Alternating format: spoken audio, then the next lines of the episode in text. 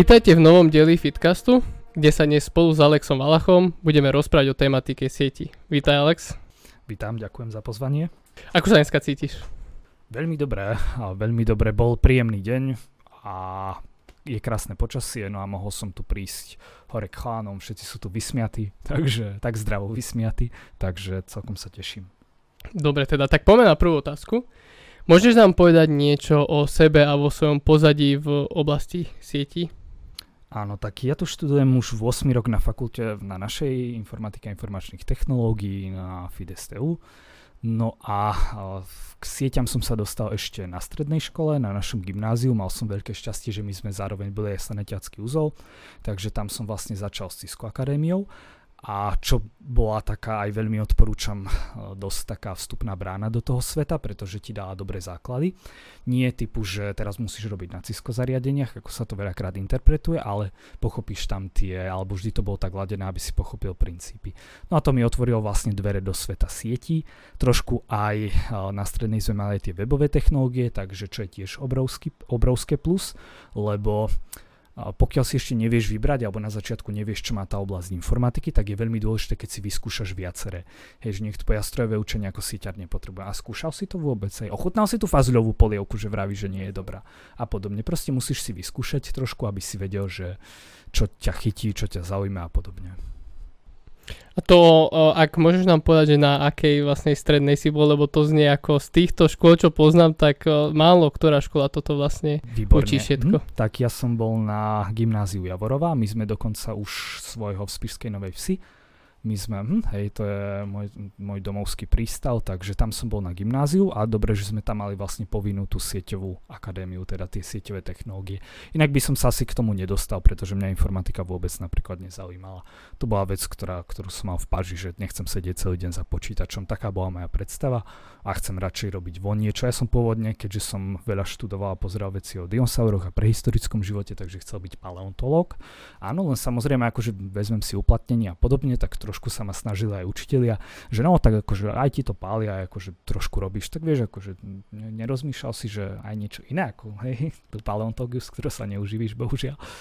Takže tak trošku mi dali nejaké možnosti, že a tak môžeš tu zostať a robiť si na zariadeniach napríklad, tak som zostal, robil, skúšal. Veľmi ma lákalo toto, že som tomu nerozumel. To znamená, že niekoho, že to odradí, ale práve, že toto bolo pekné, že to bolo niečo nové, áno. Ako keď je, neviem, keď má človek nový vzťah, tak tiež zvedavý, taký má veľa entuziasmu, tak takisto, keď som nerozumel tým veciam, tak ma to dosť priťahovalo, áno, že jak to, že ja som aj nevedel zapnúť počítač, keď som prišiel na strednú, možno, že trošku v odzovkách, ale akože ten štýl, že vôbec som nemal k tomu nejaký vzťah. A to, že ostatné predmety mi šli para, akože paráda, no akože celkom dobre, ale práve, že tá informatika ma chytila tým, že som sa o ňu zaujímal, tým pádom, že teda nezaujímal, ale tým, že mi nešla, tak ma prirodzene priťahovala. A, a tak som sa dostal vlastne až tu potom na fakultu. A kedy nastal nejak tvoj prelomový bod, že si si povedal, že, že informatika je to, čo by som chcel vlastne aj brať ďalej? Hm? Prvýkrát som o tom rozmýšľal už po, po druhom ročníku, tam som vyhral o, kolo krajské nejaké sočky, že robil som prvú takú prácu, ale to bola v oblasti geografie. No ale využil som tam, že bol tam kreslenie nejakej mapy na, myslím, že Etsy, to je tie geolocation services a podobne. Nebolo to vôbec také technologické, ale v podstate to bol nejaký online nástroj, hej, že kde si mohol niečo vytvárať. A tam tým pádom, že vlastne to bolo celkom akože neviem, že úspešná práca, ale akože bolo to taký príjemný úspech, áno, na začiatok, tak uh, potom vlastne ten učiteľ, čo nás učil tie sieťové technológie, tak povedal, že no a budúci rok mi idete vyhrať na Networking Academy Games a že čo, že čo to je. A no a sa snažil tak trošku zintenzívniť tú prípravu, aby, aby som sa vlastne tomu venoval. Čo bolo super a čo ma v tom veľmi udržalo, je to, že nerobil veci typu, že my sme mali pôvodný plán, že voľa kedy boli Cisco 4 semestre, že prvý ročník jednotku, dvojku, trojku, štvorku a idete. A nie on povedal, oh, zbytočne, nebudeme to naťahovať, vy zvládnete jednotku, už vidím, že viete, dvojku dáme za pol roka, trojku podobne, tretí ročník si dáme Linux napríklad a štvrtý ročník mikrotiky. A, a samozrejme my sme napríklad maturovali v C++, aj keď ešte myslím, že na neviem, G alebo akože na takých akože dobrých školách maturovali v Pascale, my sme mali už maturitu v C++. Samozrejme nebolo to s tými princípmi, že, že by som ovládal C++, ale proste už si robil v nejakom jazyku, si spoznal tiež akože tie jednoduché algoritmické veci a už si spoznal trošku v inom jazyku, ako to bolo. Aj Guičko sme tam napríklad robili, takže, takže aj to bolo taká, také akože príjemná vec. No a tým nastal vlastne zlom, že dostal som takú príležitosť, že áno, tu sú oblasti a môžeš sa pozrieť aj na tieto. A tým pádom, keď niekto prirodzene ti dá možnosti a sa ti povie, že môžem sa ti trošku pomenovať v rámci času, tak by si bol blbec, keby si to neprijal. Z tohto tvojho rozprávania mi príde, že tá škola, akože ja som študoval v Bratislave a to veľa škôl ani sa k tomu to nepriblížilo, čo si ty hovoril, že ma to zaujalo, že vlastne aj takto ďalej, čo by človek povedal, že tam asi veľa toho nebude, tak tam nič nie je. Tak. takže iba je tam už robota, všetko je tam spravené, preto tam je málo roboty, áno, pretože my už, už všetko, všetko zrobené. Hej, hej.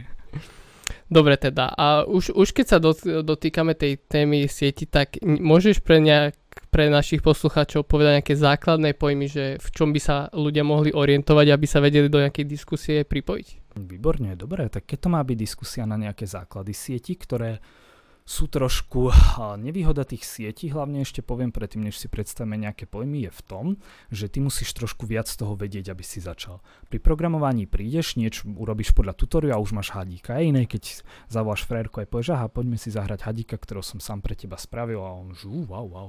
A keď proste prídeš a povieš, že uh, no a tak akože teraz sme neboli von, lebo som tuto robil, čo si to robil zo Somariny? Akože, a aj naopak samozrejme, že keď dievča, tak frér, hej podobne, ale ako viete tým jednoduchšie ohromiť napríklad ako tými sieťovými technológiami. V tom je ťažšie, že ty vlastne si na chvíľu ten, proste v kláštore si na ten hej chvíľu, že nevychádzaš a proste len sa učíš a pracuješ s tými pojmami.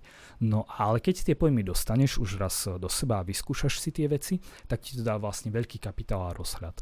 Také základné pojmy možno v oblasti sieti sú protokol, TCP, IP balík, nejaký router switch, potom nejaké smerovanie, to je routing alebo switching, čo mi ešte napadá, nejaký Ethernet napríklad, IP protokol je veľmi dôležité, z tých nejakých protokolov nejaká, no veľa ešte z tých technológií, z protokolov napríklad nejaké OSPF a podobne, alebo IPsec, to možno, že bežne použ- počujete, alebo RDP, keď je o kybernetickej bezpečnosti, alebo SMB, to je vlastne tá Sambasher a podobne. Je, sú zaujímavé aj tie sieťové pojmy, ale vždy, keď sa chce človek do tej oblasti dostať, je veľmi dobre, keď to pojme tým aplikačným. Lebo nikoho v podstate nás nezaujíma, že sa tam vymieňajú pakety a metadata, alebo akože prvotne toho človeka predtým, než ho zaujme tá oblasť. Mne je jedno, jak to ide, ja si chcem pustiť pesničku, ja chcem stiahnuť veci, ja chcem YouTube video pozerať.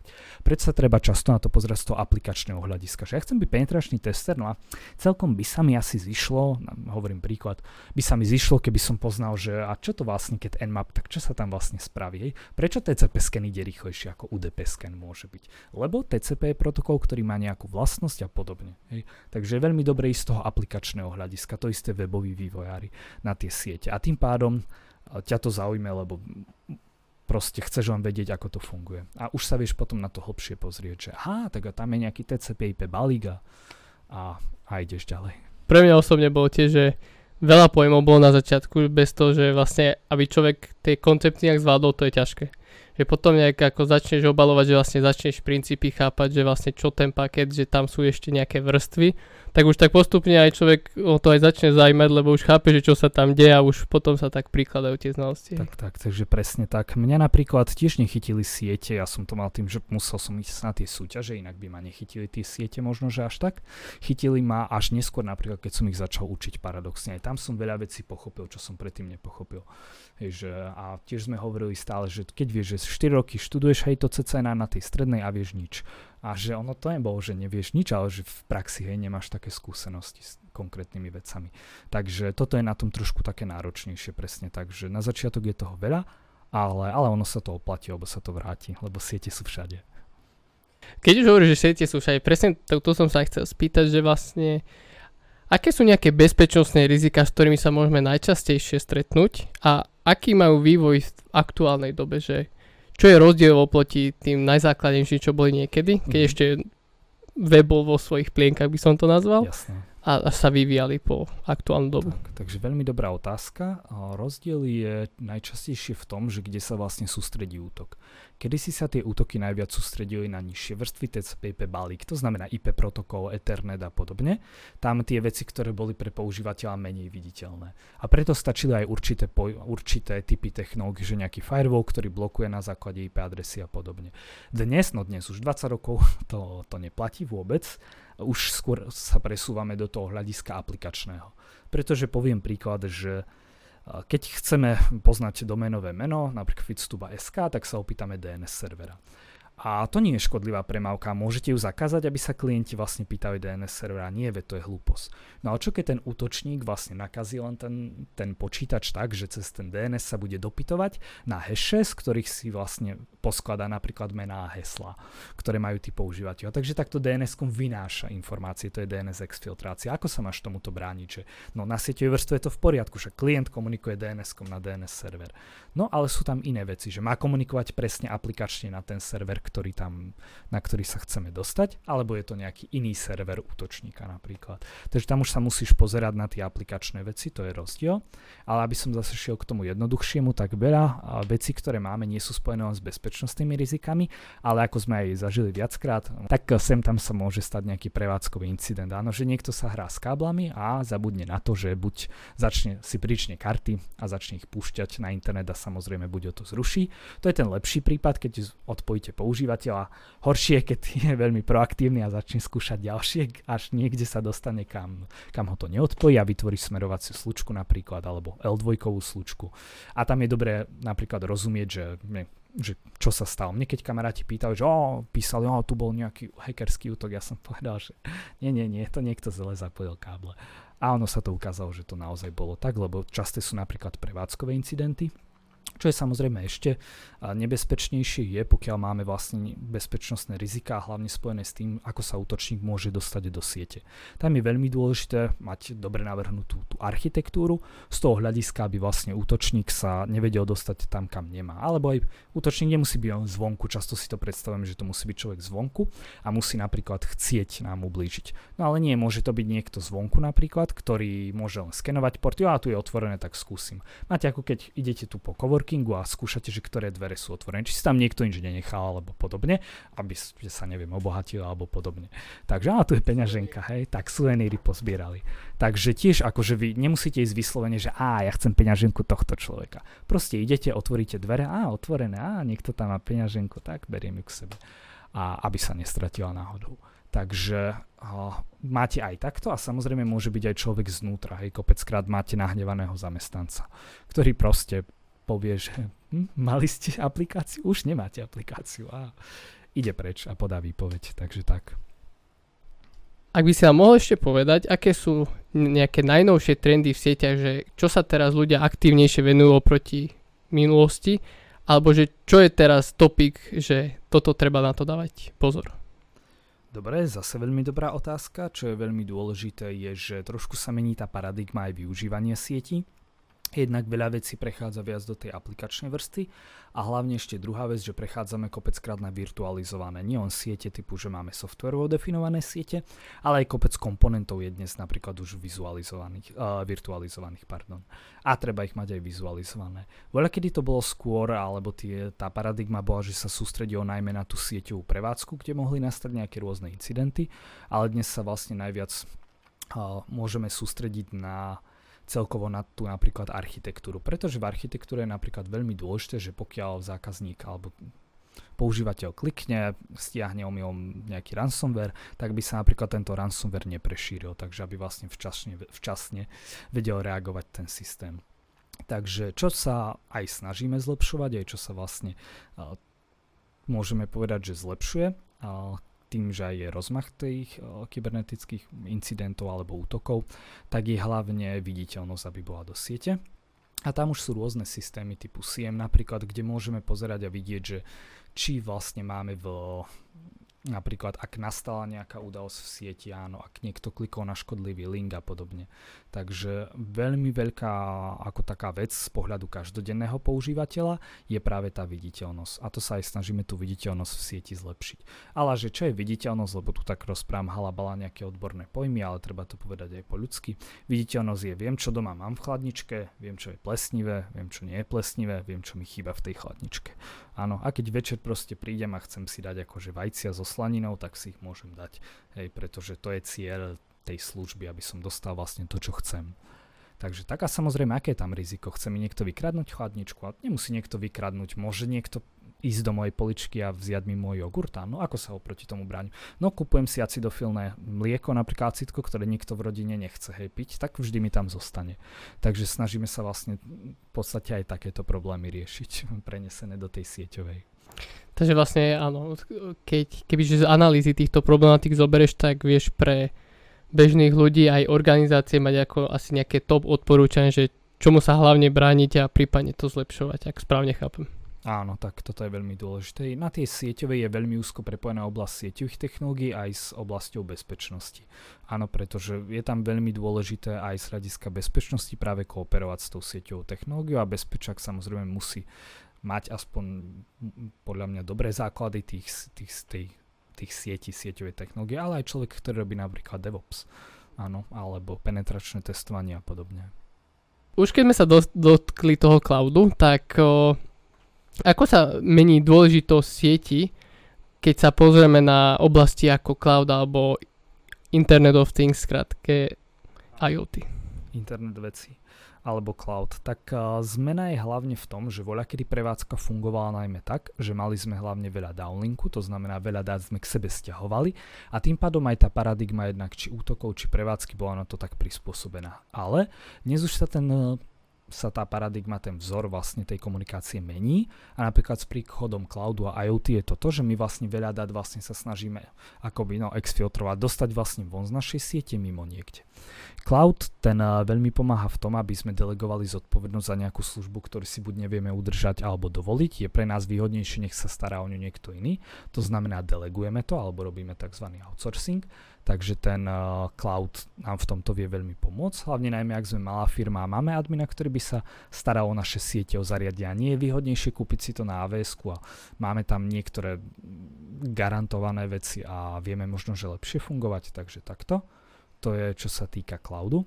A internet veci, no s internetom veci je dosť taký problém, že je to pekný boom, je to pekná biznisová myšlienka, treba dávať ale pozor, že máme tam veľa protokolov, por, protokolov, veľa rôznych štandardov a je veľmi dôležité, aby sme do tých sietí takisto videli. Lebo keď mám teraz pripojený počítač a mám na ňom antivírus, tak akože fajn, dobre, mám na ňom nejaké ederko, no proste mám nejakú základnú ochranu. Tak fajn, no ale čo keď mám IoT zariadenie, ktoré nemá operačný systém a stiahne niečo škodlivé cez nejakú správu dolu, tak čo budem teraz robiť? Musím o tom vedieť napríklad v prvom rade a musím ho vedieť chrániť. Takže je, je toto veľmi dôležité, že takisto sa pozerať na zabezpečenie aj týchto zariadení s tým, že majú vlastne obmedzenia si sa dotkol tematiky DevOpsu s AWS vlastne a tu by som sa chcel spýtať na škálovateľnosť týchto vlastne riešení, že ak by si k tomu mohol niečo povedať, lebo asi každý vie, že AWS a takíto rôzni väčší providery práve to je riešená škálovateľnosť. Áno. Škálovateľnosť je veľmi dôležitá vec, hlavne napríklad vidíme to v prípade, že keď nakupujeme cez Vianoce na e-shopoch a často sa stáva tá vec, naopak väčšinou dnes už, vidí, už to nevidíme úplne, ale kedysi sa stávalo, ešte keď som bol o mnoho mladší, tak sa stávalo to, že keď ste na Vianoce nakupovali, tak nie len, že meškali dodávky, samozrejme to s tým treba nejak počítať, ale o mnoho dôležitejšia vec, že ten e-shop šiel veľmi pomaly, alebo vôbec, áno. To je ako keď sa napríklad prihlasujete na intráky, to je príklad, že na ubytovanie, to je príklad presne toho, ako sa to napríklad robiť nemá. A to je, že keď začne byť vlastne vyšší záujem zo, alebo viac týchto požiadaviek zo strany používateľa, tak tým pádom keď pokiaľ je dobre škálovaná aplikácia, tak sa vytvorí napríklad nová inštancia, čo už vlastne si viete nastaviť v tom AWS alebo inom cloud providerovi a tým pádom vlastne sa akoby posilnia a viaceré požiadavky idú vlastne na ten akoby ďalší stroj. Je to ekvivalent toho, že keď doma, neviem, pracujete, my sme boli, čo sme robili, s miešačkou sme robili, betonovali sme, no tak čo, akože keď ste tam boli dvaja, tak proste ti prehlo chrbát. Keď ste boli štyria, tak ste sa postriedali. Keď ste boli piati, šiesti, tak už to šlo celkom v poriadku. Takže presne tak, podľa toho, aké je množstvo roboty, aby sme vedeli inštancie pridávať. A samozrejme, na čo tam budeme šiesti, keď je tam robota pre dvoch. Sami viete, že keď sa učíte napríklad na nejaký test alebo na skúšku, ste dvaja, traja, známa skupinka a potom niekto zistí, že to viete. Štvrtý tam príde, piaty, šiestý, siedmy, 8 a každý to chce od začiatku vysvetliť, hej, pomalšie nám to vysvetlite a podobne. A nám sa to veľmi často stávalo, hej, takže a tam proste je, že už keď je vás veľa, tak už je to neproduktívne. A to isté pri tej škálovateľnosti, lebo nie je to veľakrát sa to interpretuje, on musí byť škálovateľné, že čím viac, tým lepšie. A akože áno, ale musíte vedieť aj vyvážiť. My teraz tú inštanciu nepotrebujeme, tak na čo na ňu budeme platiť, míňať elektrínu. Tá škálovateľnosť je to tak, potrebujete vykurovať všetky miestnosti, všetky na, rovnaký, na rovnakú teplotu, alebo skôr to vidno s tým, Potrebujete mať zasvietené v tých miestnostiach, kde nie ste? Vôbec nie. Ale pri tej škálovateľnosti je dôležité, že keď sa inštancie nevypnú, tak my platíme za elektrinu, ktorú nevyužívame. Alebo ešte lepšie, všetci, čo platia teplú vodu, čo musia platiť teplú vodu, tak vedia, že no asi si zvážia, že ako dlho sa sprchujú. No a je iné, keď vlastne pustíš si len tak teplú vodu. To už kto býva vo vlastnom, to si nikto nedovolí, len tak proste si pustí teplú vodu. A to je presne so škálovateľnosťou problém, že my musíme počítať s tým, že pridávame inštancie, odoberáme inštancie. Áno, s týmto pridávaním inštancií vlastne ale vzniká aj problém klesajúcich výnosov, že síce môžeme pridávať, ale už potom z nejakého biznis pohľadu vidíme, že čím viac vlastne pridávam, tak síce zabezpečujem, ale už vždy v menšom, menšom percente, keď sa relatívne pozriem na to, na ten počet. Áno. Súhlasím. Dobre, tým by som to aj ukončil. Ďakujeme Alexovi, že nás dneska navštívil. Super, veľmi pekne ďakujem za pozvanie. A našim poslucháčom ešte prajeme pekný deň.